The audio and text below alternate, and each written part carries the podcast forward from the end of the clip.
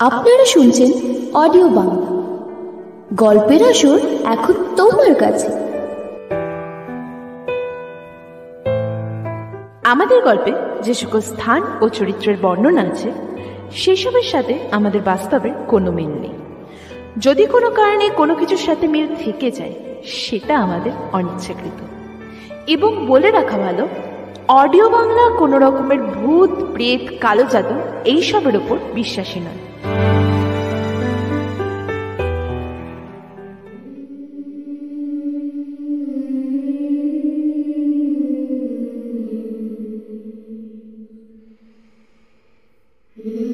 চলুন, আজ আপনাদেরকে শোনানো যাক একটা ভূতের গল্প। না মানে ভূত প্রেত যে সত্যি বলছি তা নয়। কিন্তু সেটা কি মিথ্যেও, সেটাও আমরা বলতে পারি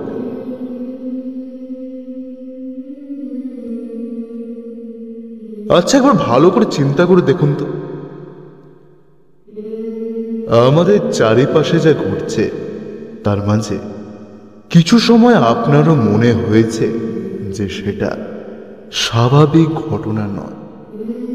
আপনি নয় সেটাকে মনের ভুল ভেবে এড়িয়ে গেছেন। কিন্তু সেটা যদি মনের ভুল না হয়, যদি সত্যিকারের সেই অলৌকিক কিছু ঘটার পেছনে কোনো এক অস্তিত্বহীনের হাত থাকে সে যাই আজকের আমাদের গল্প শুরু হওয়ার আগেই বলে দেওয়া ভালো। আজকে আমাদের গল্পটায় যে সকল সাউন্ড এফেক্ট আছে, সেটা আচমকা ভয় খাই দিতে পারে। অডিও বাংলা কোন রকমের ভূত, প্রেত, কালো জাদু এই সকলে বিশ্বাস করে না। এবং বিশ্বাস করতে বলেও না। গল্পটিকে গল্প শোনার আনন্দতেই শুনবেন। সেই আশা নিয়ে শুরু করছি আমাদের আজকের নিবেদন।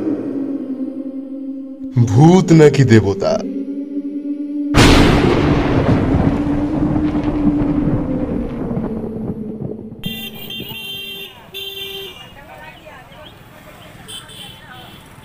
নিখিল সৌরভ আর তাদের থেকে বয়সে একটু বড় তাদের দাদা। নিজের না? কিন্তু নিজের দিয়েও কোনো অংশে কমও না। কুন্ত সামনের চায়ের দোকানটায় বসে তারা চা খাচ্ছে। রাস্তায় বেশ লোকজন। গল্পটা বেশ জমে উঠেছে। কুন্তলদা নিজের মনে কিছু একটা করছে। আকাশে গোমট পাকানো মেঘ গড়গড় করেই চলেছে। হালকা হালকা ঝোড়ো বাতাসও শুরু হয়েছে। হাওয়াতে দোকানের সামনের ছাউনিটা জোরে জোরে শব্দ করে পড়ে এক পাল দমকা হাওয়া এসে কিছু নোংরা আবর্জনা জড়ো করল দোকানের সামনে।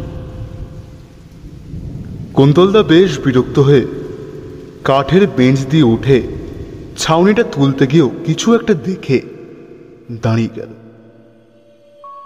হাঁটু দুটোকে ভাঁজ করে মাটি দিয়ে একটা কাগজের টুকরোকে হাতে তুলে নিল। তারপর ভুরু দুটোকে কুঁচকে কিছু একটা দেখার চেষ্টা করল। কোনো একটা ছেঁড়া পাতার টুকরো। কেউ তেলে ভাজা খেয়ে হয়তো সেটা ফেলে দিয়েছে। কুন্তল বলে উঠল নিখিল এই শোনো না শোনো। তাড়া তাড়াতাড়ি আসো তাড়াতাড়ি আসো। দেখো একটা জিনিস পেয়েছি। নিখিল আর সৌরভ গল্প থামিয়ে তার কাছে যেতে কুন্তল বলে উঠল পেয়েছি এতদিন। এই দেখো কি লেখা। অভিশপ্ত ব্যানার্জি জমিদার বাড়ি। স্থানীয়দের মতে এখানে এখনও জমিদারের বংশধর থাকে। স্থানীয় লোকেদের সাথে আগে ভালোই মিল ছিল। জমিদার নেই, কিন্তু এখন যে জমিদার হীরাময় ব্যানার্জি, তার ঠাকুরদা কালীর সাধক ছিল। তিনি মারা যাওয়ার পর তার ছেলে সবটা করত, কিন্তু তিনিও মারা গেলেন। তারপর দিয়ে সেই কালী পুজো আর কেউ করে না। খালি দীপাবলির অমাবস্যার রাতে গোটা গ্রাম একত্রিত হয়ে কালীর সাধনা করে। এখানে নাকি মা কালী রুষ্ট। পুজো না পেয়ে মা নাকি রক্ত পিসাচিনী হয়ে গেছে। গ্রামের অমঙ্গল নেমেছে। কেউ কেউ বলছে, মা কালী রক্ত পায়নি, তাই গ্রামের কেউ যদি দীপাবলি দেখিতে পুজোতে না থাকে কিংবা মন্দির চত্বর ছেড়েই জমিদার বাড়ির পূর্ব দিকের মন্দির লাগোয়া ঘরে ঢোকে কিংবা শ্মশানে যায়। তাদের মৃতদেহ পড়ে থাকে পরের দিন। মাথা আর শরীর দুটো দুপাশে পড়ে থাকে। গ্রামবাসীরা মানে যে দেবী কালী তাদের বলি নিয়েছে। সেই ঘরের মেঝে বা শ্মশানের মাটি এখনও রক্তে কালো। এত মানুষের রক্ত মিশে শুকিয়ে গেছে যে সেটা কালো হয়ে গেছে। গ্রামের লোকের আবার দু রকম মত। একদল গ্রামবাসী বিশ্বাস করে মা কালী বলি না পেয়ে নিজে এসে বলি নেয়। আর একদল গ্রামবাসীর মতে এটা পিসাচের কাজ। রক্ত পিপাসু পিসাচ। তারা মানে যে জমিদার হিরামের মৃত ঠাকুরদা নগেন্দ্র ব্যানার্জি, তারই এসব কাজ। সে নাকি পিসাজ হয়ে গেছে। অমঙ্গলের ছায়া নরকের দেবতাকে সে রক্ত দিয়ে স্নান করিয়ে তুষ্ট করে। আর চায় মঙ্গলের উপর অমঙ্গলকে ভারী করতে। প্রশাসন অবশ্যই মূল খোঁজার চেষ্টা করেছে। কিন্তু কিচ্ছু পায়নি তারাও গিয়ে খালি হাতে ফেরে। ফিরতে বাধ্য হয় অবশ্য তাদেরও কি দোষ? কার সাথেই বা লড়াই করতে যাবে? হাওয়ার সাথে? দেবী কালীর সাথে নাকি একটা পিসাচের সাথে? এই কারণের ফলে গ্রামের পঞ্চায়েত সমিতি এই সব দেখে এই বাড়িটাকে ভূতের বাড়ি এই খবর উঠে যাওয়ার পর জমিদার বাড়ির কিছু কাজের লোক ছাড়া আর ওই ঘরে কেউ থাকে না। তারাই ঘর ছেড়ে চলে গেছে সেই কাজের লোকের হাতে দিয়ে। আর ওই পূর্ব দিকের ঘরে তো রাতে দূর, দিনের বেলাতেও কেউ সাহস করে না যেতে। দেখো লেখা আছে, দেখো। শুধু এই দীপাবলির অমাবস্যার রাতে জমিদারের বংশধর আর গোটা গ্রাম একত্রিত হয়ে কালী পুজো করে, যাতে এই শ্রাপ দিয়ে তারা মুক্তি পায়। কিন্তু কোনোদিন কি তাদের মুক্তি হবে? এই প্রশ্নে দিন কাটছে সকলের। দেখো, এইটুকুই লেখা আছে। এই এই কুন্তলদা ঠিকানাটা নেই? কুন্তলের হুঁশ ফিরল। নিখিলের গলার আওয়াজে। কুন্তল আবারও ভালো করে কাগজের টুকরোটাকে দেখল। অল্প একটু লেখা আছে দেখো মহেন্দ্রপুর থেকে কাঁচা পথে। আর তো কিছু নেই আর কোথায়? তেলে ভাজা খেয়ে কেউ হাত মুছে ফেলে দিয়েছে আর লেখাটা ওটার সাথে মুছে গেছে দূর ধুর। তাহলে কি করা যাবে? ছাড়ো। জল ঝড় আসছে। ঘরে গিয়ে কথা বলো ভালো।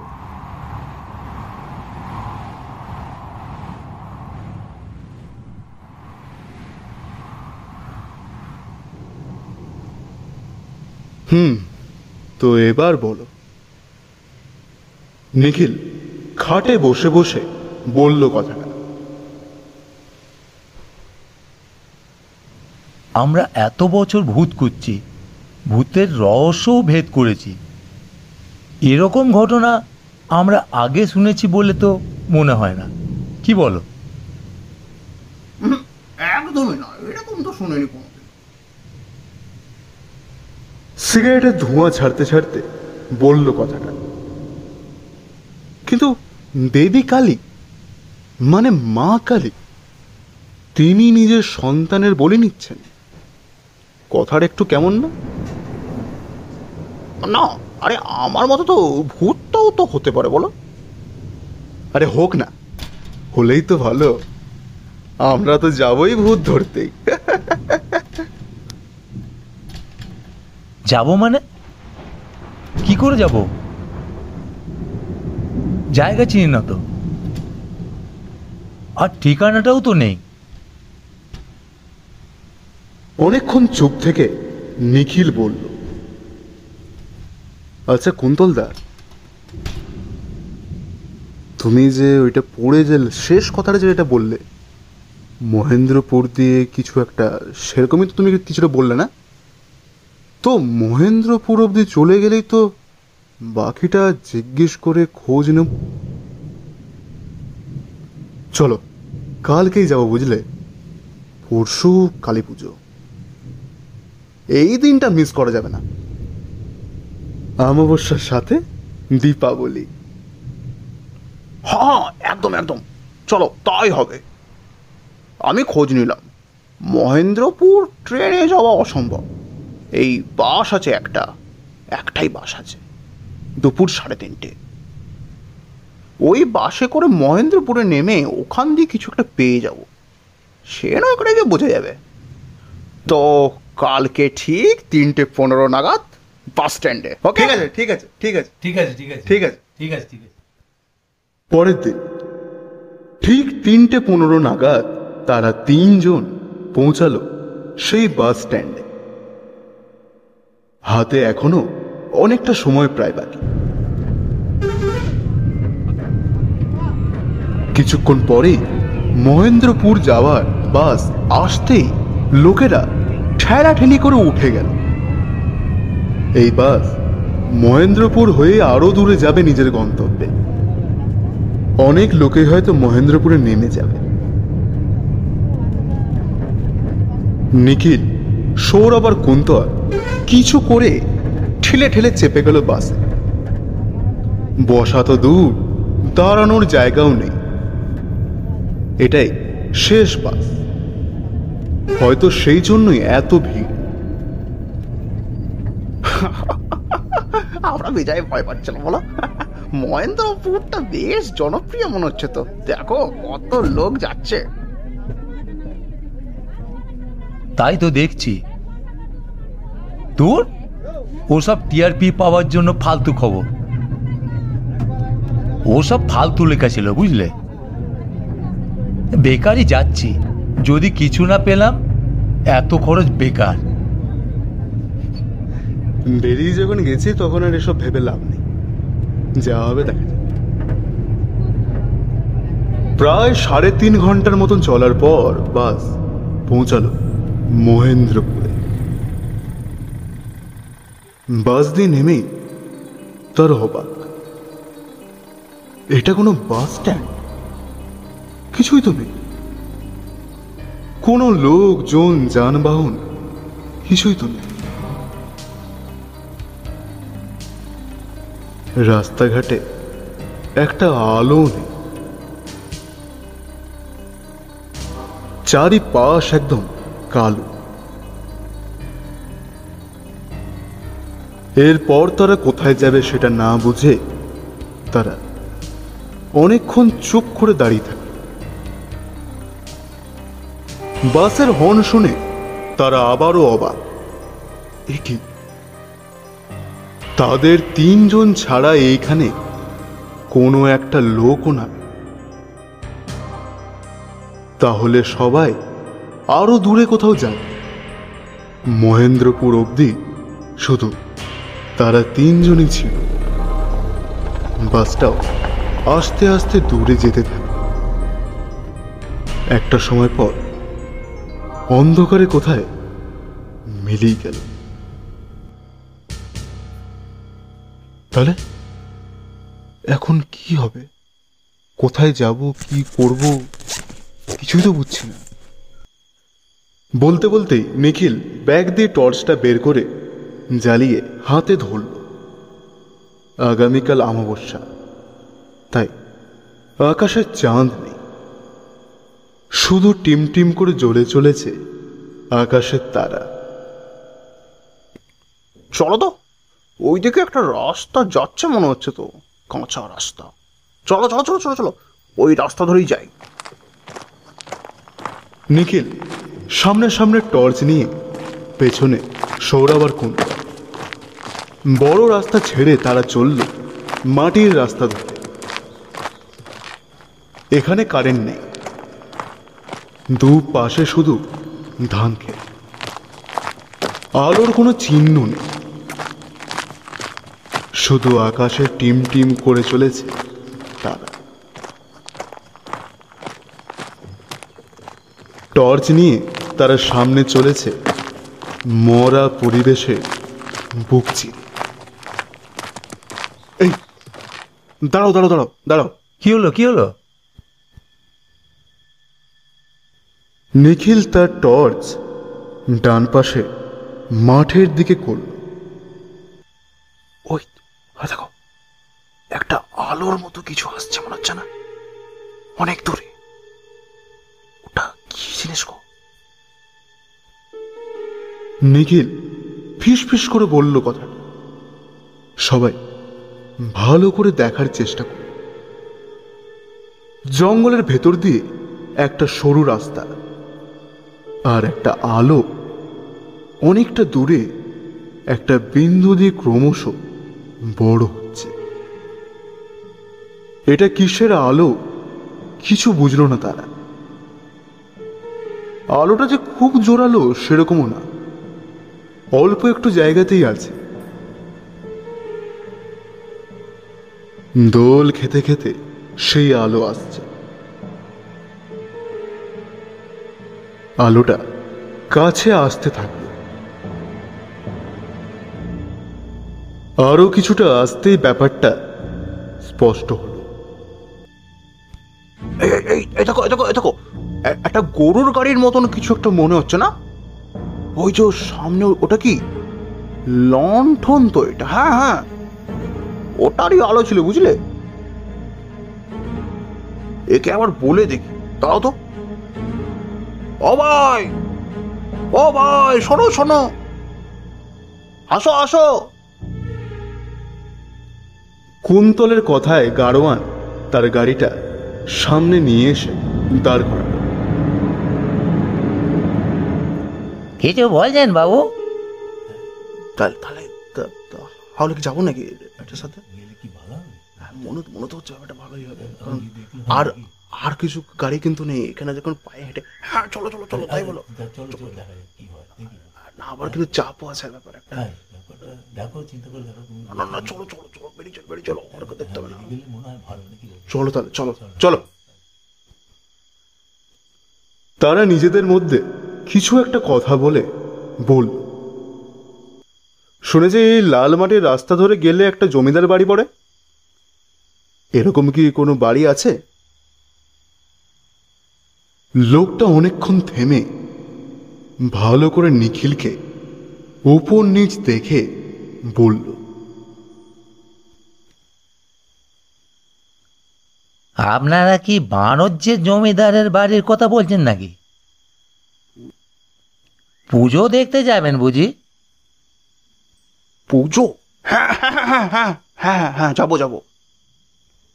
আচ্ছা সেটা কোন দিকে একটু বলে দিলে ভালো হতো? এখান থেকে ছ মাইলই হবে। প্রথম দেখলাম, শহর দিয়ে বাবুরা মানুষ খেকো গ্রামে যাবে। তারা অবাক হয়ে নিজেদের মধ্যে কিছু বলতে থাকে। তার মানে ওইটাতে যেটা লেখা ছিল, সেটা মিথ্যে না। নিয়ে যাবেন আমাদের? আমি লাড়বো। ও জায়গাতেও আমি যাব নি এত রাতে কোথায় যাব বলুন? আপনি নিয়ে গেলে নয় ভালো হতো। আচ্ছা পাঁচশো টাকা দেব। এবার তো চলুন। সে লোকটা কিছু একটা ভেবে বলল ঠিক আছে। কিন্তু আধ মাইল আগেই নামাই দেব। ও গ্রামে আমি আমার গরু নিয়ে যাব নাই। পাপি গেরাম অভিশপ্ত গেরাম। তারা সেই গরুর গাড়িতে চাপতে গেল। দাঁড়ান আমার একটা শর্ত আছে। তারা থমকে দাঁড়িয়ে গেল। কি শর্ত? শ্মশানটা যখন বেরোবো চোয়ের ভেতর দিয়ে মুখ বের করবেন নাই। যাই শুনুন না কানে চোয়ের ভেতরে থাকবেন কৌতূহলের বসে নেমে পড়বেন না যেন। না হলে কি? না হলে কি? রাত বাড়ছে যাবেন তাড়াতাড়ি। তারা চেপে বসল গাড়িতে। লোকটা গাড়ি আগে বাড়াল। গরুর গাড়িটা ঘর ঘর শব্দ করে গর্ত ভরা রাস্তা ধরে এগোতে থাকে। তারা তিনজন সেই ছাউনির ভেতরে বসে আছে। জায়গাটা অনেকটাই কম হওয়ার কারণে একদম বন্ধ পরিবেশ ছাউনির ঢাকাটা মাঝে মাঝে সরে যেতেই নজরে আসছে বাইরের সেই কালো ভয়ানক পরিবেশ মাঝে মাঝে গারোয়ানের গলার আওয়াজ আসছে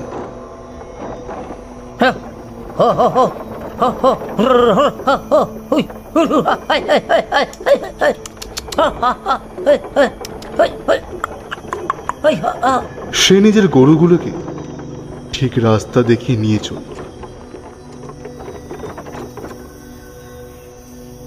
তারা কিছু বুঝতে পারল গাড়িটা চলেছে কোন দিকে? শুধু দৃষ্টিহীন ব্যক্তির মতো তারা অনুমান করতে থাকে। বলছি, এই লোকটাকে জিজ্ঞাসা করব, কি হয়েছিল?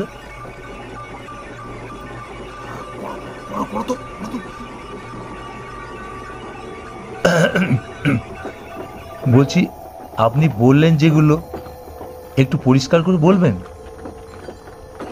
লোকটা কথাটা শুনতে পেল না, নাকি শুনেও শোনেনি এটা, তারা বুঝল না। সৌরভ, আবারও বলল আপনাকে বলছি দাদা। লোকটা বেশ কিছুটা চমকে গিয়ে তারপর ভারী গলায় বলল মৃত্যু লীলা হয় ওই গ্রামে।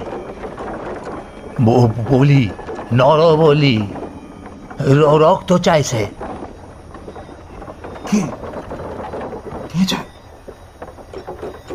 নগেন্দ্র ব্যানার্জি এক পিসাজ। কিন্তু লোকে যে বলে, শুনেছি নাকি দেবী নিজে এসে বলি নিয়ে যান? গাড়োয়ান বেশ কিছুক্ষণ চুপ করে তারপর বলল, আমি আগে এই গ্রামেই বাস করতাম।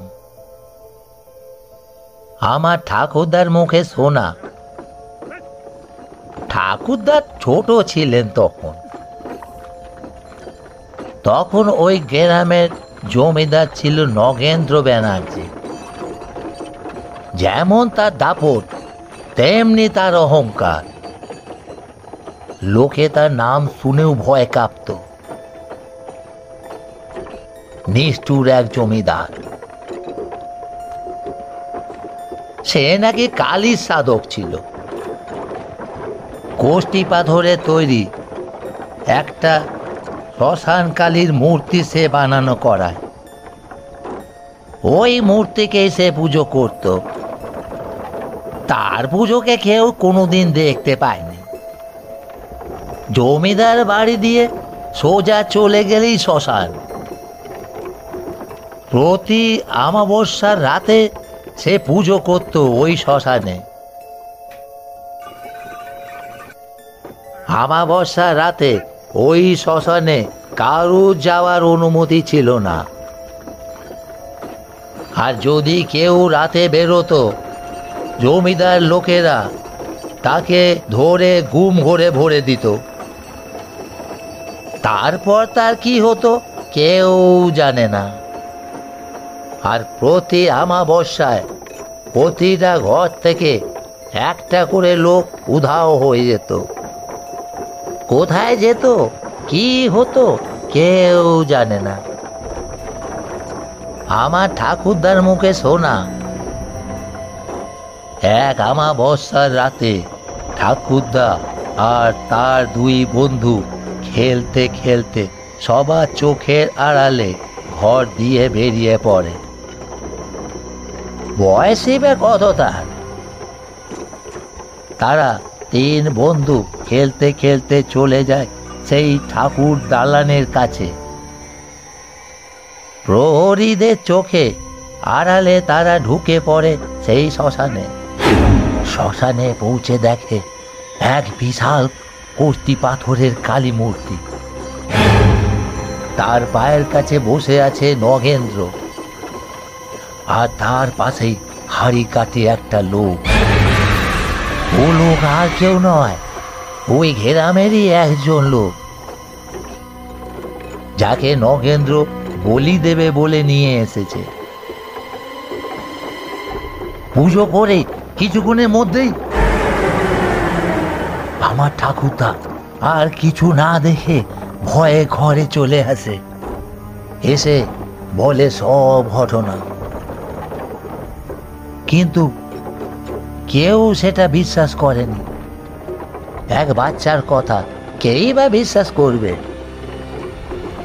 কিন্তু প্রতি আমাবস্যায় একের পর এক লোক উধাও দেখে আমার ঠাকুরদার কথা শুনতে বাধ্য হয় সবাই। এবং এক আমাবস্যার রাতে সমস্ত গ্রামবাসী মিলে সেই শ্মশানে গিয়ে দেখে, সেই সাধক কোনো কালী পুজো করে না, করে শয়তানের পুজো। মানুষ বলি দিয়ে তুষ্ট করতে চায় সেই শয়তানকে।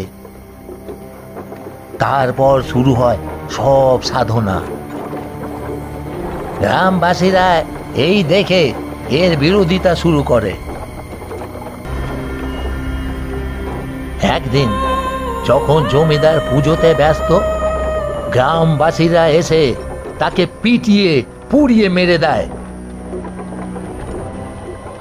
তার স্ত্রী মারা গেছিল, কিন্তু তার ছিল একটা সন্তান। তাকে কেউ কিছু করেনি, কিন্তু পাপ করতো তো তার বাপ। তার তো কোনো দোষ নেই। কিছুদিন পর সে জমিদার হলো, কিন্তু আস্তে আস্তে শেষ হতে থাকল জমিদারি। এখন আবার তার ছেলে হীরাময়। সে এসবে নাক গলায় না।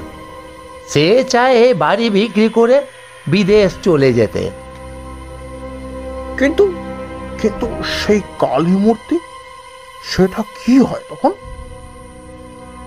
এখনও তো শুনেছি যে পুজো হয় সেই কালী মূর্তি।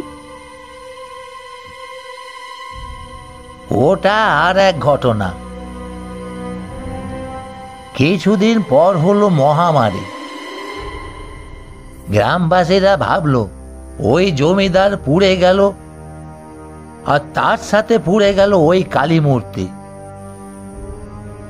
এটা তবে দেবী শ্রাপ দেবী হয়তো পুজো না পেয়ে রুষ্ট হয়েছে। তাই সমস্ত গ্রামবাসীরা হীরাময়ের বাবার সাথে বসে সিদ্ধান্ত নেয়, দেবী কালী নিত্য পুজো করবে। কথা মতো সেই আধ পোড়া মূর্তিকে শ্মশান দিয়ে এনে জমিদার বাড়ির পূর্ব দিক বরাবর এক মন্দির বানিয়ে তাতে স্থাপিত করল দেবী শ্মশান কালী। তারপর দিয়ে কালী নিত্য পুজো হতো। তো তারপর কি পুজো করার পর সমস্যা মিটলো? তখন তো নয়, আস্তে আস্তে প্রকৃতির নিয়ম অনুসারে মহামারী শেষ হলো।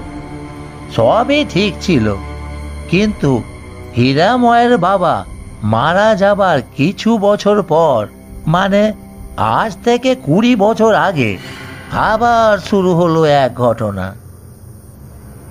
হীরাময়ের বাবা মারা যাওয়ার পর আর পুজো হতো না ওই কালী মূর্তির।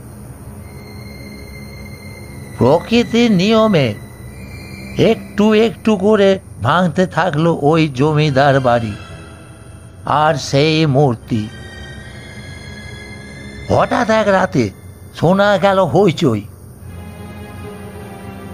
গ্যারামের এক বাড়ি দিয়ে উধাও এক ছেলে। তার মা বললেন যে তিনি শুনতে পেলেন তার ঘরের জানালার বাইরে পায়ের শব্দ। এক ছায়াও দেখেছেন তারা।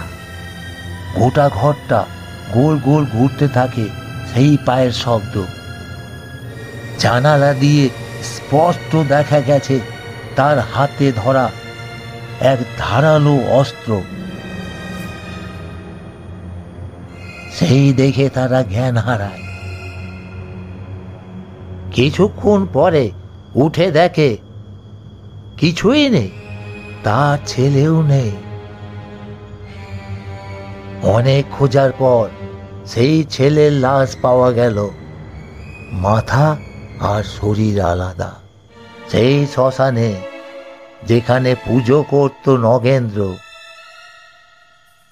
সেই রাতটাও ছিল আমাবর্ষা দীপাবলির রাত।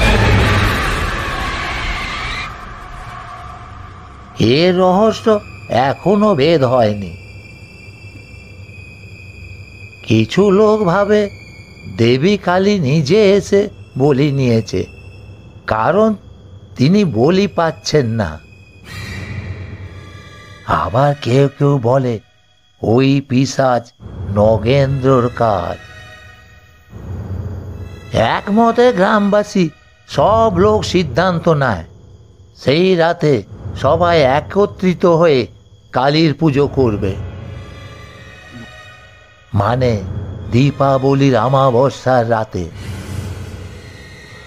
এই কালী পুজো হয় দুই দিন, এক দীপাবলির আগে আর এক দীপাবলির দিনে। ওই দুই দিন যদি কেউ পুজোতে না থাকে কিংবা ঘরে থাকে, তার লাশ পাওয়া যায় পরের দিনে মাথা আর শরীর আলাদা।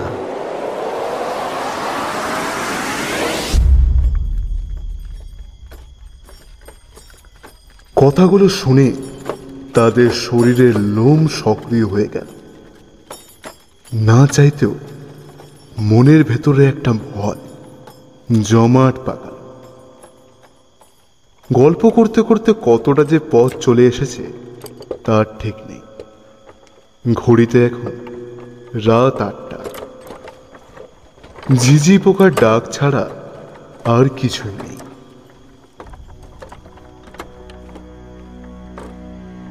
হঠাৎ তারা দেখল লোকটা নিজেকে গামছা দিয়ে ঢেকে ফেল আর বলল বাবু সাবধান। তিরপলটা টেনে নিন ভালো করে। বুঝতে আর বাকি থাকল না। গরুর গাড়ি এবার শ্মশানে ঢুকেছে। এই গাড়োয়ানো চাইছে না এই শ্মশানের অন্ধকারকে দেখতে। তাই সে নিজেকে ঢেকে দিয়েছে। তারা না চাইতেও ছাউনির কাপড়টাকে ভালো করে টেনে নিল। গরুর গাড়ির ধীর গতিতে এবার বালির উপরে চলতে থাকল সবাই চুপ করে বসে আছে।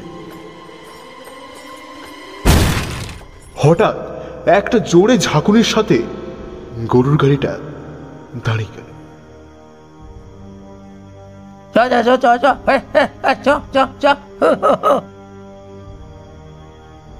চেষ্টা করা সত্ত্বেও এক পাও আগে এগোতে পারল না গরু। এই হলো নাকি? চাকা চাকাগুলো কি গর্তে পড়ল নাকি? দাঁড়ান তো দেখি একবার।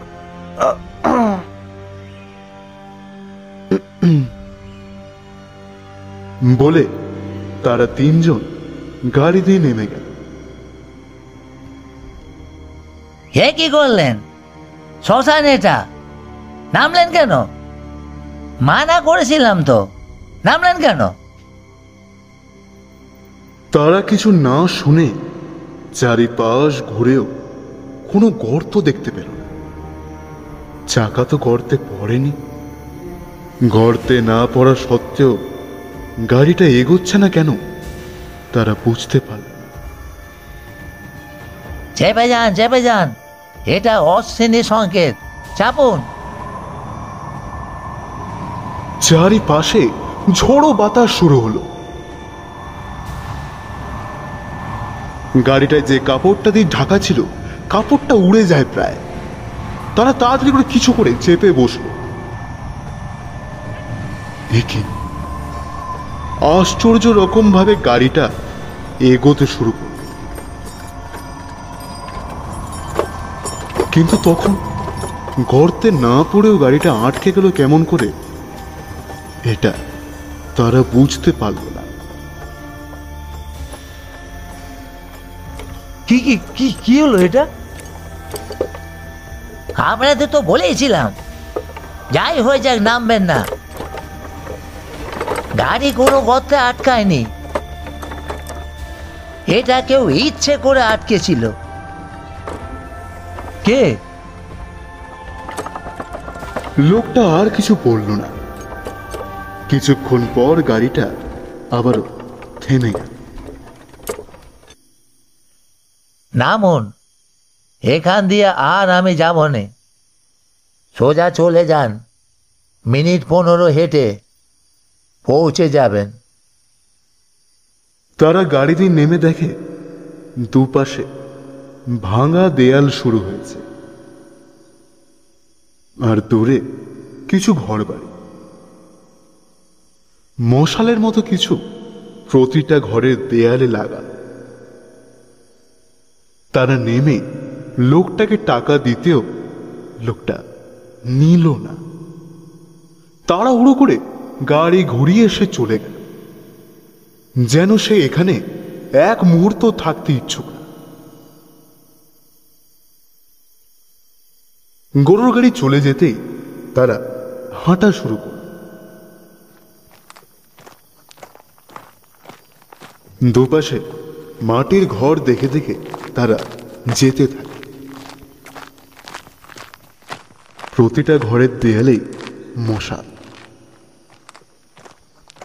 ঘরে অবশ্য লোকজন আছে, কিন্তু তারা এমন করে সৌরভ, কুন্তল আর নিখিলের দিকে তাকিয়ে আছে, যেন তারা এর আগে কোনোদিন বাইরের লোক আসতে দেখে কারেন্ট নেই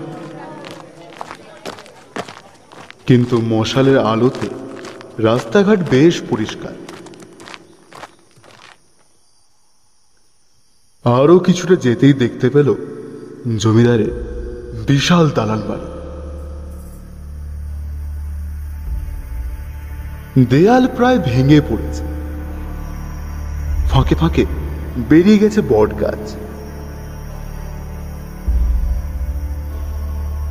জমিদার বাড়িতে ঢুকে ডান পাশে ঘুরতেই একটা বড় চাতাল। তার ঠিক সামনে একটা বড় ঘরের মতন কিছু। সেই ঘরের ভেতরে মশালের। আলো চাতালে উঠে সেই ঘরটার কাছে যেতেই তাতে রক্ত হিম হয়ে গেল। সেই মশালের আলো আলো আঁধারিতে দেখা গেল। দেবী কালীর সেই ভগ্ন প্রায় মূর্তি।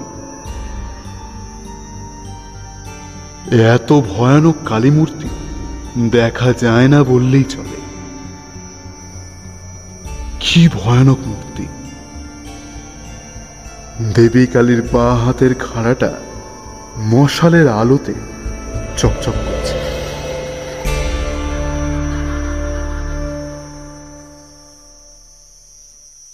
আপনারা কারা?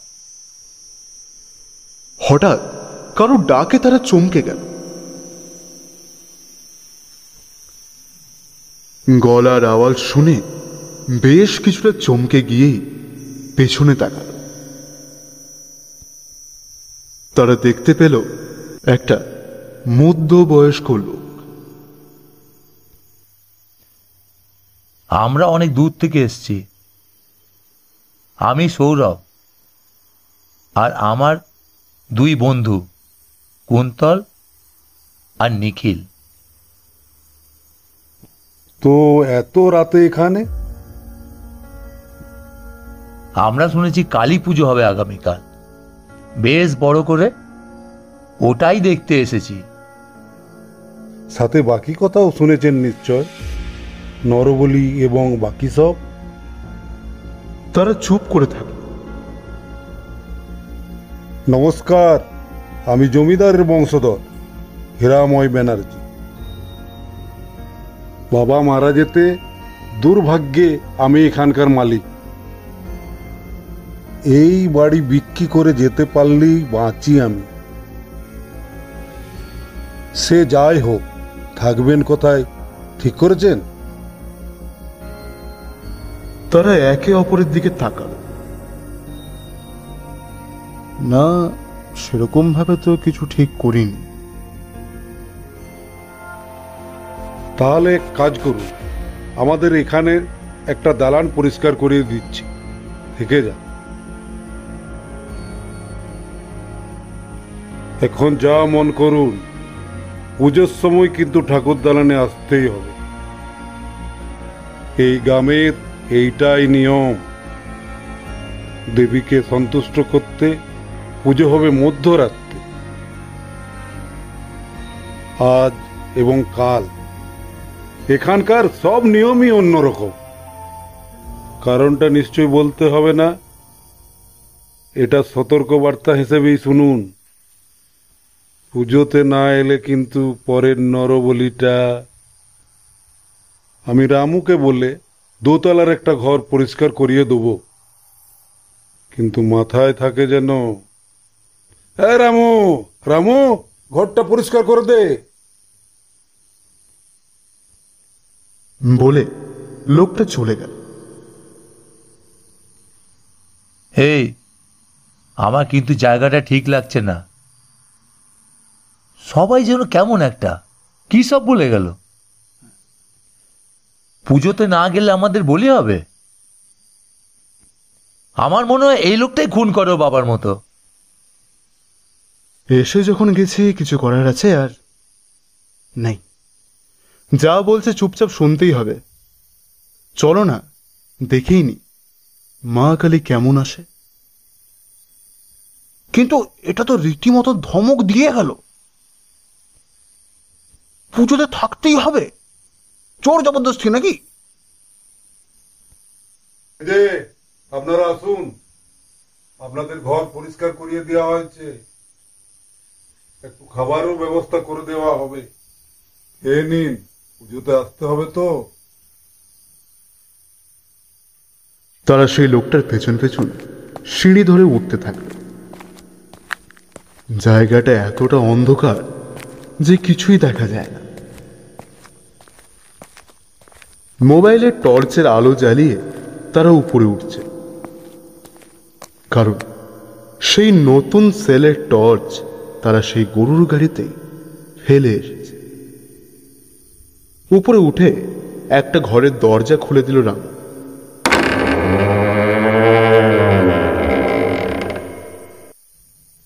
একটা মাটির কলসিতে জল দিয়ে ঘরে একটা লণ্ঠন দিয়ে সে নেমে গেল সিঁড়ি ধরে। রামু যেতেই তারা তিনজন ভেতরে ঢুকে গেল। মোবাইলের টর্চের আলোতে দেখল, মধ্যেখানে রাখা একটা বিশাল পালঙ্ক। দেয়ালে বেশ কিছু জমিদারদের ছবি। খুব সুন্দর ছিল এই ঘর একটা। ইতিমধ্যে রামু আবারও এসে একটু চিড়ে দিয়ে বলে দিল, ঢাকের আওয়াজ হলেই তারা যাতে ঠাকুর দালানে চলে যায়। রামু বেরিয়ে যেতেই তারা সেই চিড়ে গুড় খেয়ে বসে থাকে। মোবাইলে টাওয়ার নেই আর চার্জ নেই। চার্জ দেওয়ার কোনো ব্যবস্থাও নেই।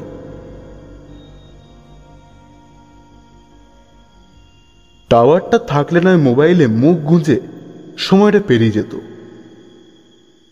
কিন্তু এখন তার উপায়। ওর ফালতু। আমি এইসবে নেই বস। আমি এসবে নেই। সারাদিন ধকলে গেছে আমি কিন্তু ঘুমাবো। তোমরা গেলে যাও যা করবে করো আমি ঘুমাবো। নিখিল বেশ রেগে পড়ল। ইয়ারকে করো না কুন্তলদা। যেখানে যেটা নিয়ম তোমাকে শুনতেই হবে।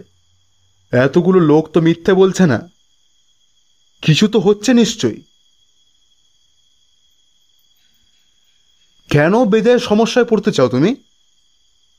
আর আমি, তুমি, সৌরভ এখানে এসছি, কি হচ্ছে সেটা জানতেই। এর জন্য তো আমাদেরকে যেতে হবেই।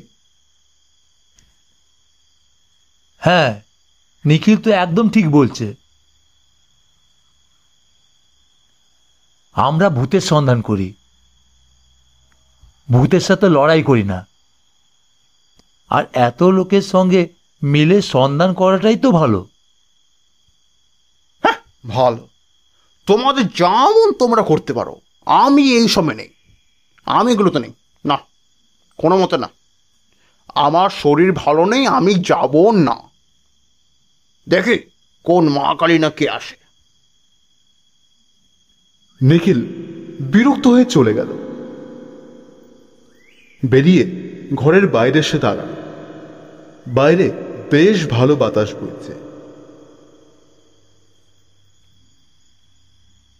কুন্তলদা কিন্তু টেরালো ও কিন্তু যাবে না।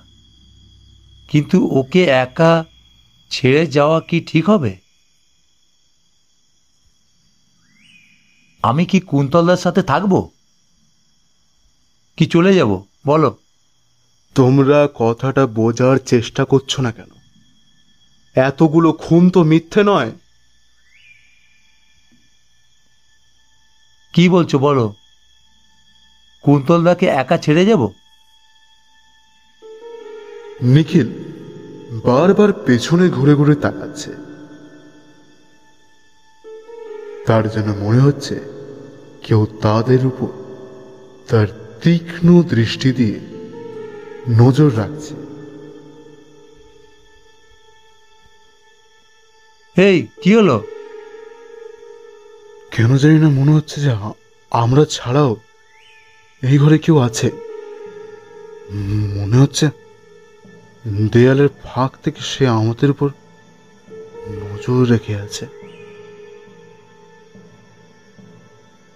এবার বাড়াবাড়ি হচ্ছে কিন্তু। এত সিরিয়াস নাও না যে তুমিও ভগবান আর ভূত দেখো। নিখিল আর কিছু বলল না। অপেক্ষা, ঢাকের আওয়াজে। সময় গড়গড় করে পেরোতে থাকে। ঘড়িতে রাত একটা। হঠাৎ ঢাকের আওয়াজে গম গম করে ওঠে গোটা জমিদার বাড়িটা।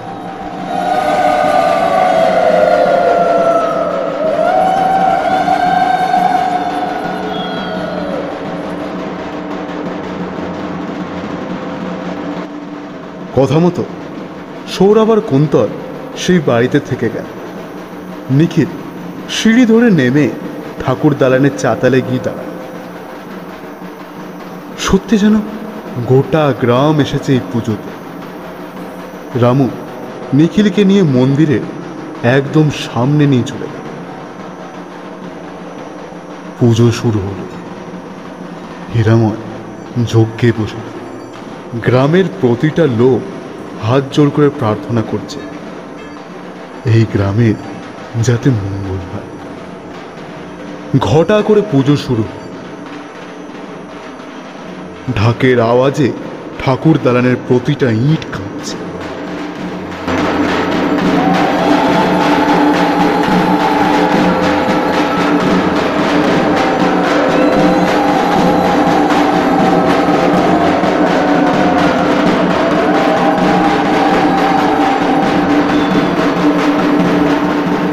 পুজো প্রায় শেষের মুখে।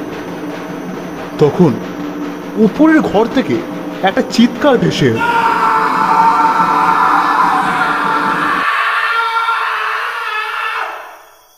এই চিৎকার আর কারণ না, এটা নিখিলের বন্ধু সৌরভে সে ছুটতে ছুটতে এসে নিখিলের কাছে হুমড়ি খেয়ে পড়ল। নিখিল গ্রামবাসীরা এবং হীরাময় অবাক হয়ে সৌরভের দিকে তাকালো। সব শেষ নিখিল সব শেষ। কি শেষ? কি শেষ? সৌরভ কথা বলতে পারছে না। সৌরভ যেন কিছুর একটা ভয় পেয়েছে। তাও কিছু করে বলল আমি আর কুন্তলদা ঘরে ছিলাম। দাদা ঘুমাচ্ছিল। আমি চোখে মুখে জল দিতে একটু খুনের জন্য বেরোই। এসেই দেখি কি দেখো? কুন্তলদার মাথা কাটা লাশ। এক পাশে তার মাথা আর এক পাশে পুরো ঘরের মেঝেতে রক্ত। আর কোনো চিৎকারও শোনা যায়নি এই ঢাকের আওয়াজে। আমি স্পষ্ট দেখি জানলা দিয়ে। খড়গ হাতে কেউ একটা চলে গেল। নিখিল মাথায় হাত দিয়ে মাটিতে বসে পড়ল। বারবার সতর্ক করেছিলাম। পুজোর সময় এখানে থাকতে। আমার কথা শুনলেন না। এর একটা বন্ধুও হারালেন। সাথে দেবীকেও রুষ্ট করে দিলেন। দেবী দেবী এবার আরও রক্ত চাইবে। কে হবে এর পরের বলি? আর জীবনদায়ী লাগাবেন। উত্তর দিন।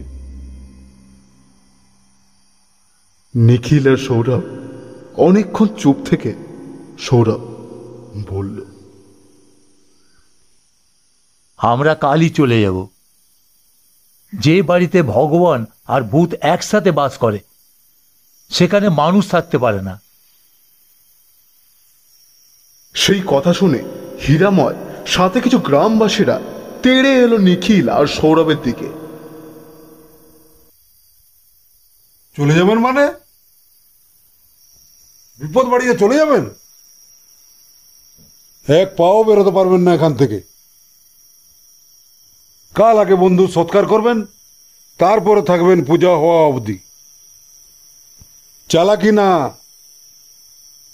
এই গ্রামের বাইরে আপনাদের পা রাখা যাবে না। পুজো হবে কাল, তারপর যেখানে মন যায় যান। মন্দির চত্বর আস্তে আস্তে খালি হতে থাকল। নিখিলের চোখের জল থামে না। তার এক বন্ধুকে সে হারিয়ে ফেলল। কেনই বা তারা এলো? আর কেনই বা তাকে একা ছেড়ে? এই দুই প্রশ্ন তাকে দুমড়ে মুচড়ে প্রায় শেষ করে ফেলে। আমার ভুলের জন্যই হলো সব। না আমি জোর করে আসতাম, না এত বড় কিছু একটা হতো। কি জবাব দেব তার স্ত্রীকে? কি দেব? মা কালী তাকে মেরে ফেলল, নাকি ভূতে তাকে খেলো?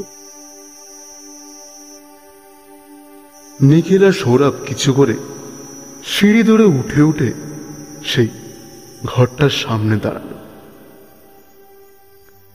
ধুলো বালিতে মিশে কালো রক্ত গড়িয়ে আসছে।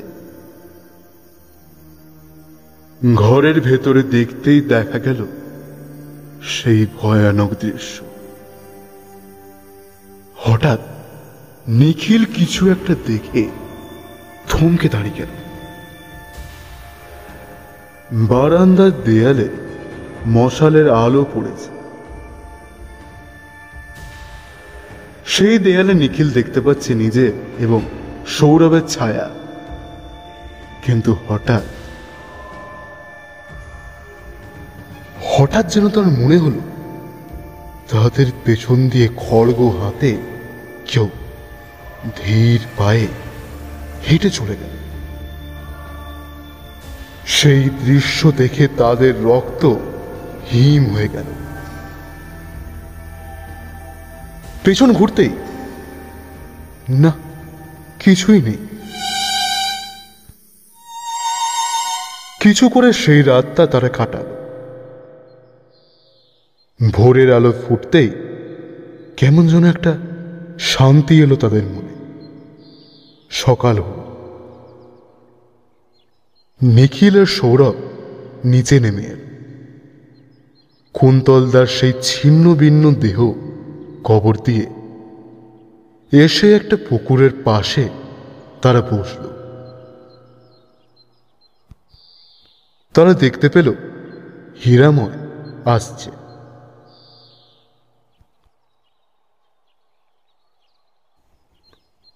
কাল রাতে একটু বেশি বলে ফেলেছিলাম। আসলে এই গ্রামের শান্তির জন্য এই পুজো। বিশ্বাস করুন, আমি এসব মানি না, কিন্তু মানতে বাধ্য হচ্ছি। এতগুলো লোকের প্রাণ আমাদের হাতে। একটা কথা আপনাদের বলা হয়নি। পুজোতে এই মন্দির চত্বরে যারা থাকে, তাদের কোনো ক্ষতি হয় না। আমি বিশ্বাস করি। মা কালী, তিনি তো মা। তিনি এসব করতে পারেন না। কিন্তু এইসবের পিছনে কোনো একটা পিসাচের হাত নিশ্চয়ই আছে। কালকে অনেক লোক ছিল, তাই আপনাদের পাশে দাঁড়াতে পারিনি। কাল যদি আমি আপনাদের সাথ দিতাম, তাহলে ওরা আমাদেরকে মেরে ফেলতো। এই পিছন দিয়ে একটা রাস্তা আছে। এটা একটা গুপ্ত রাস্তা। আগেকার দিনে ডাকাতদের হাত থেকে বাঁচতে মেয়ে বউরা এই রাস্তাটা ব্যবহার করত। এই রাস্তাটা আপনাদের দেখিয়ে দিচ্ছি, আসুন। এই রাস্তা কিন্তু কেউ জানে না। আপনারা ওই রাস্তা দিয়ে চলে যান। মাইল দশ হেঁটে গেলেই বড় রাস্তার আগে জঙ্গলে আপনারা পৌঁছে যাবে। ওইখান দিয়ে বড় রাস্তা ধরে আপনারা বাড়ি ফিরে যান। কেউ কিছুই জানতে পারবে না। যান চলে যান।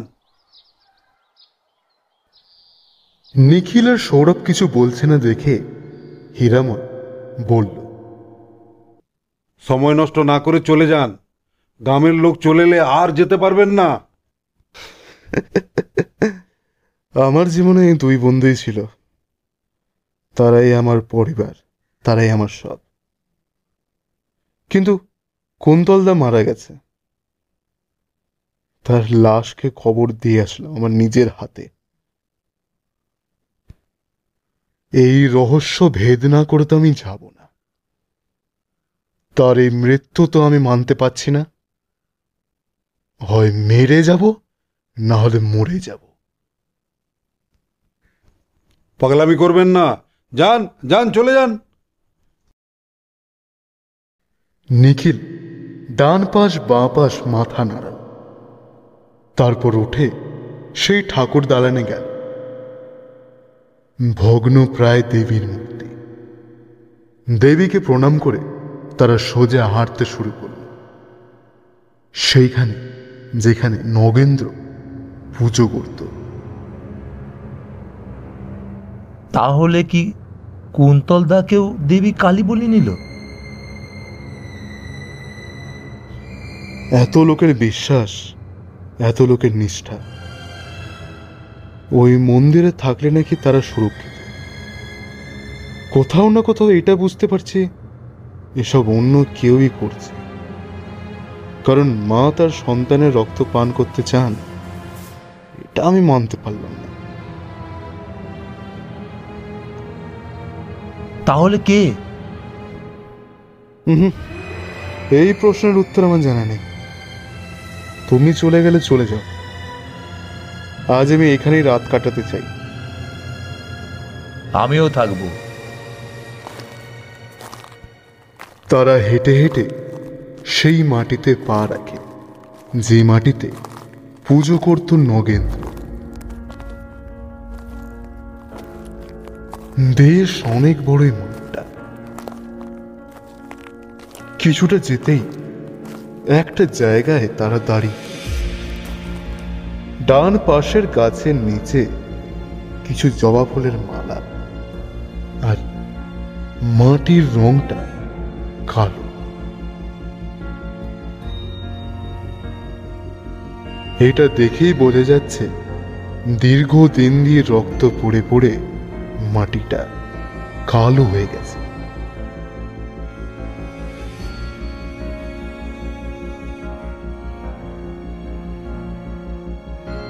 তারা ফিরে এসে সেই কালকের ঘরটার সামনে গেল। চোখের সামনে ভেসে উঠল গতকালের সমস্তটা। হীরাময় বাবু ঘর পরিষ্কার করাচ্ছেন। আপনারা তো যাবেন না। তাহলে এই ঘরেই থেকে যান, কিন্তু এই ঘর থেকে বেরোবেন না। কাল পুজোর যজ্ঞের ছাই এই দরজায় আমি ছিটিয়ে দেব। আপনারা সুরক্ষিত ততক্ষণ যতক্ষণ রেখার ভিতরেই থাকবেন। আচ্ছা হিরাময় বাবু আমাকে একটা জিনিস বলুন তো।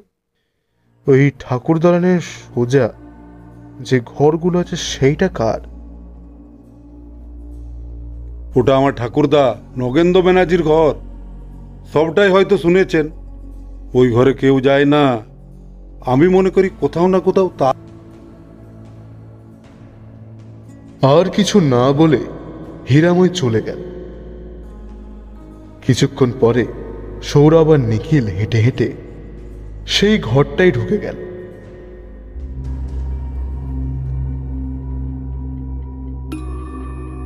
ঘরটায় চারিদিকে ঝুলে ভর্তি। কোথাও কোথাও দেয়ালে গাছপালা পেরিয়ে গেছে। আর একটা জিনিস দেখে তাদের গায়ে কাঁটা দিল। মাটিতে রাখা কিছু কঙ্কালের মাথা, সাথে রাখা লাল রক্ত জবা। এই ঘর থেকে আসে না তাহলে তাহলে এই জবা ফুলটা দেখো, একদম তাজা জবা। প্রশ্নের উত্তর খুঁজে না পেয়ে তারা ফিরে এলো। সময় পেরোতে থাকে জলের মতো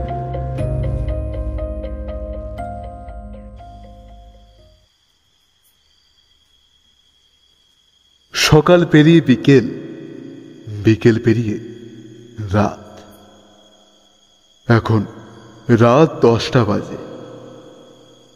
ঘরের ভেতরে সৌরভ আর নিখিল বসে আছে। ঘরের ভেতরের দেয়ালে এবং বাইরের দেয়ালে লাগানো আছে মশাল। দুটো জ্বলন্ত মশাল। সময় পেরোতে থাকল চোখ লেগে যায়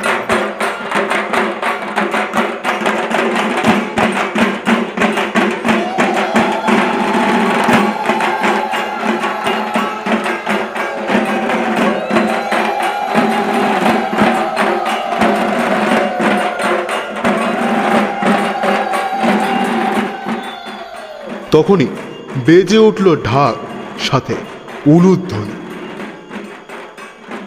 হয়তো পুজো শুরু হয়েছে। তারা চুপ করে বসে থাকল।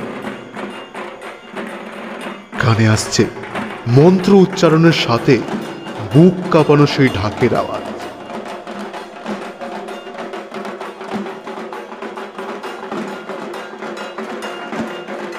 অনেকটা সময় পেল। কাঁচের জানলা দিয়ে ঢুকে আসছে মশালের আলো।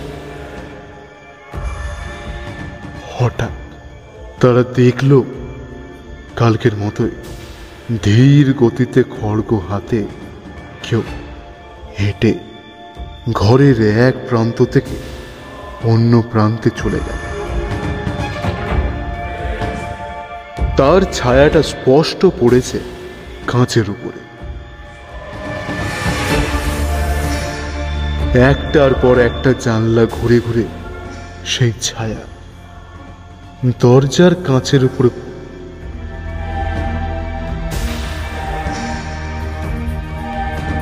কিছুক্ষণ সেই দরজার সামনে দাঁড়িয়ে থেকে আবারও চলে গেল সেই সিঁড়ির দিকে।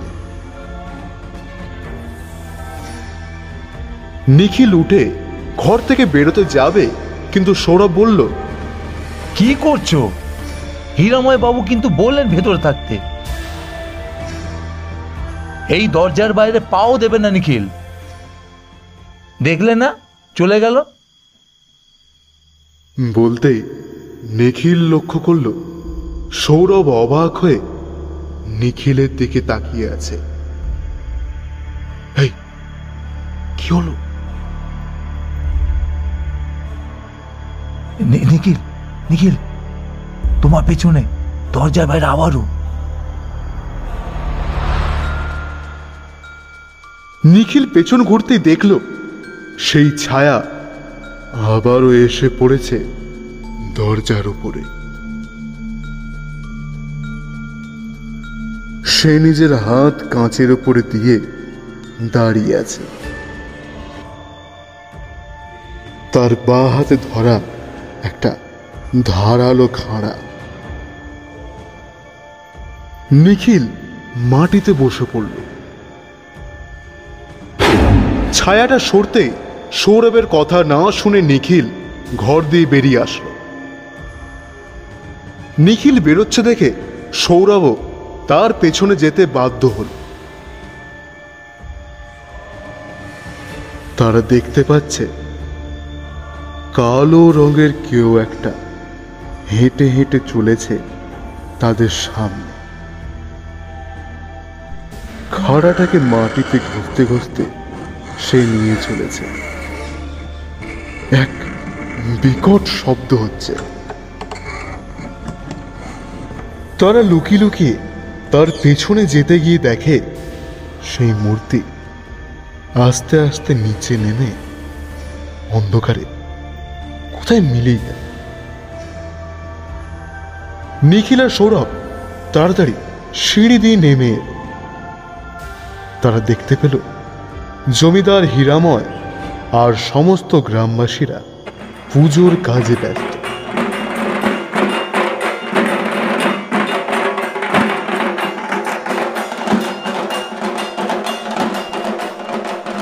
তারা কিছু করে তাদের চোখের আড়ালে সেখান দিয়ে বেরিয়ে সোজা সামনের ঘরগুলোর দিকে যেতে থাকল। আস্তে আস্তে কমে আসছে মন্ত্রোচ্চারণের শব্দ। সেই ঘরের সামনে পৌঁছে তারা দেখল, ঘরটা খোলাই আছে। পা চিপে চিপে তারা সেই ঘরের ভেতরে ঢুক। এ কি? ঘরের মাঝখানে যজ্ঞের আগুন। কিন্তু এই ঘরে তো কেউ ঢোকে না। তাহলে? তাহলে এই ঘরে কে যজ্ঞ করছে? নিখিল হঠাৎ অনুভব করছে কারও তীক্ষ্ণ নিঃশ্বাস তার ঘাড়ের উপর এসে পড়ছে। নিখিল পেছন ঘুরতেই এ কি? সৌরভ নেই। কোথায় গেল সে? সে তো তার সাথেই ছিল। নিখিল আবারও সামনে ঘুরতেই সে দেখল সেই কালো রঙের দানবের মতো চেহারার লোকটা তার সামনে দাঁড়িয়ে। মাথায় ভীষণ রকমের জটা, গলায় কঙ্কালের মাথার মালা, হাতে খাড়া। আর এক হাতে সে ধরে আছে সৌরভকে। নিখিল পালাও নিখিল পালাও। কত দূর পালাবি? পালা যত দূর পারিস।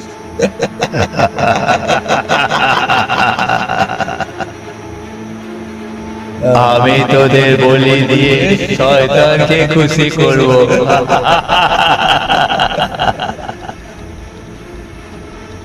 আমার এত বছরের সাধনা। তোদের রক্তে আরও একটু এগিয়ে দিতে পারব। আমি জমিদার নগেন্দ্র।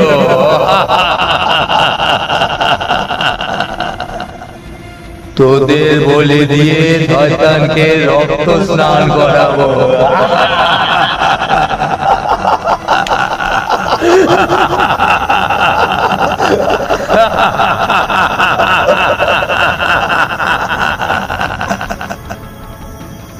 কি হচ্ছে তার সাথে?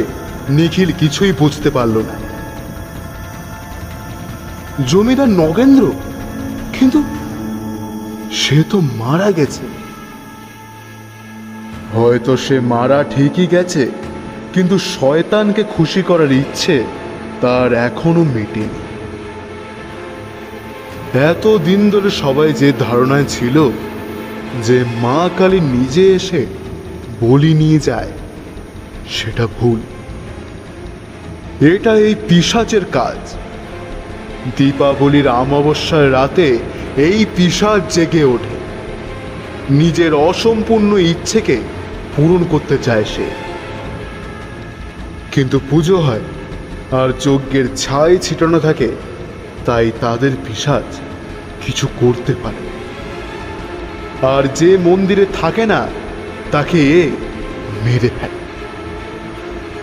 এখন সবটা নিখিলে স্পষ্ট। আর কিছু ভাবতে যাবে তার আগে সেই পিসাজ, তার বন্ধু সৌরভকে তুলে আছড়ে ফেলল মাটিতে। দিয়ে তার বুকের উপর বসে সেই ধারালো খাড়া দিয়ে ছিন্ন ভিন্ন করে দিল তার মাথা। নিখিল কিছু করে বেরোতে চায় এই ঘর থেকে। কিন্তু কিন্তু সে বেরোতে পারল কোনো এক মায়ার বসে সে আটকে গেছে। হঠাৎ যজ্ঞের আগুন নিভে গোটা ঘরটা ঘুট ঘুটে অন্ধকার। জানলা থেকে এক ফালি মশালের আলো আসতেই নিখিল দেখতে পেল। সেই পিসাচের লাল, রক্ত খাওয়া দাঁত সাথে চকচক করছে তার হাতে সেই খাড়া সে আসছে নিখিলের দিকে। নিখিল পেছোতে পেছোতে একটা সময় দেয়ালের সাথে চিটে দাঁড়াল। আর পালানো যাবে পালানো অসম্ভব। কিছুক্ষণ পরে হয়তো এই পিসাজ নিখিলের মাথাটাকেও ছিন্ন ভিন্ন করে দেবে নিখিল ভয়ে মাটিতে বসে পড়ল। সে পিসাজ আসছে। আরও কাছে আসছে সে। হাতে তার বন্ধু সৌরভের কাটা মাথা। সে তার সেই খাড়া নিখিলের দিকে করতেই নিখিল জ্ঞান হারাল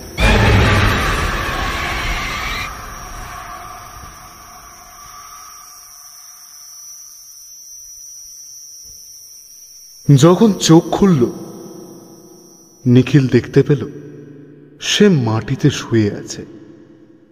তার মাথার উপর খোলা আকাশ। চারিপাশে ঘুটঘুটে অন্ধকার।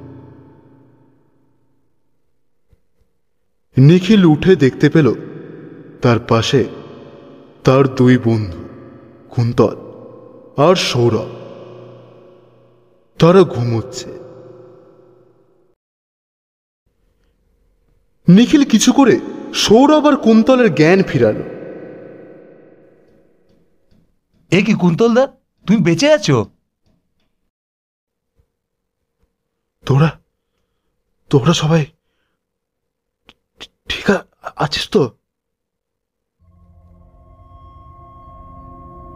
জিনিসটা কি হলো তারা বুঝল না।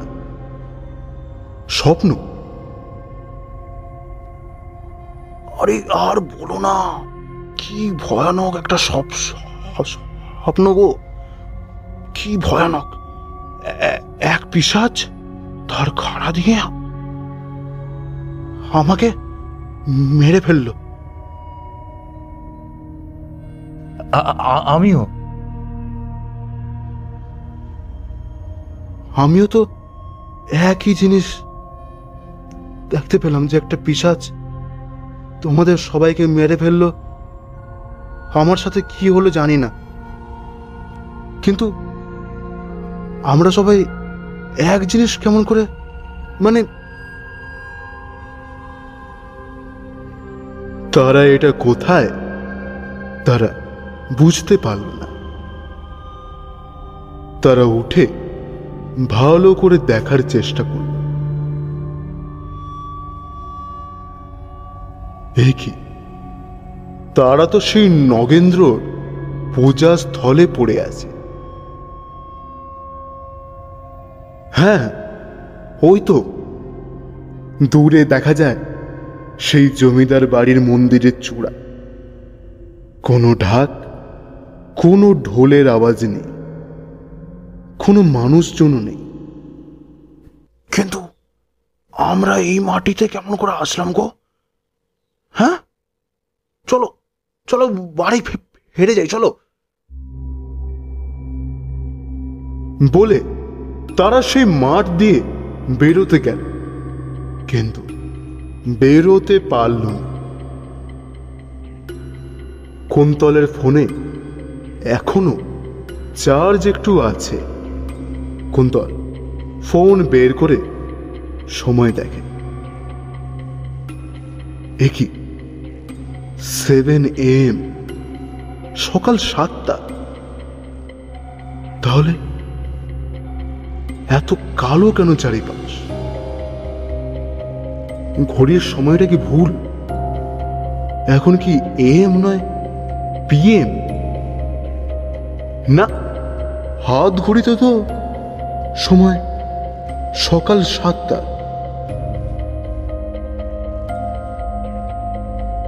তারা কিছুই বুঝতে পারল না। হঠাৎ কুন্তলের হাতের ইশারায় নিখিল আর সৌরভ বাঁ পাশে তাকাল, যেখানে লোকেদের কবর দেওয়া হয়।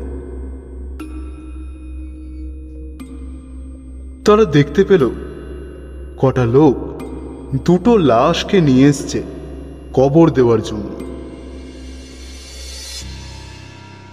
কুন্তল এবং বাকিরা সেই লোকগুলোর কাছে গিয়ে ভালো করে দেখার চেষ্টা করল।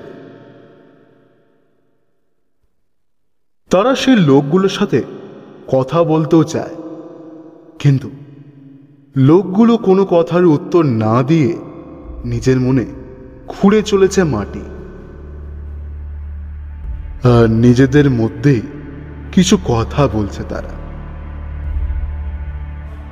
নিখিল, সৌরভ এবং কুন্তলে তাদের কথা শুনে আর হিম হয়ে গেল। দেখলি কি হলো? হ্যাঁ বাবা কালকেও আবার, দুটো মুন্ডু কাটা লাশ। কেন যে শহরের লোকেরা এই গ্রামে মরতে এসছে কে জানে? বেকার বেকার পুলিশ শিকার হলো তারা। নিখিল, কুন্তল এবং সৌরভের এখন সবটা স্পষ্ট। যে এটা রাত না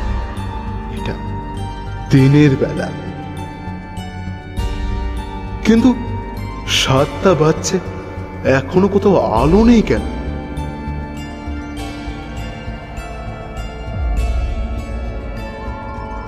তারা আরও একটু সামনে গিয়ে লাশগুলোকে দেখার চেষ্টা করবে। মাথাগুলোকে দেখেই তারা শিউরে উঠল। একটা মাথা নিখিলে আর একটা সৌরভে। নিখিল নিজের হাত নিজের গলায় দিয়ে দেখতেই বুঝতে পারল, তার গলাটা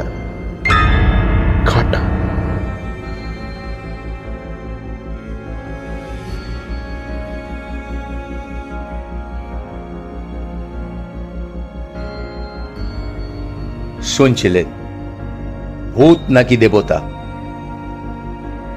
গল্প পাঠে আজ নীলাঞ্জনের সাথে আমি শ্যামসুন্দর। আমার সাথে ছিল হীরাময়ের চরিত্রে গৌতম। শেষ হলো ভূত নাকি দেবতা?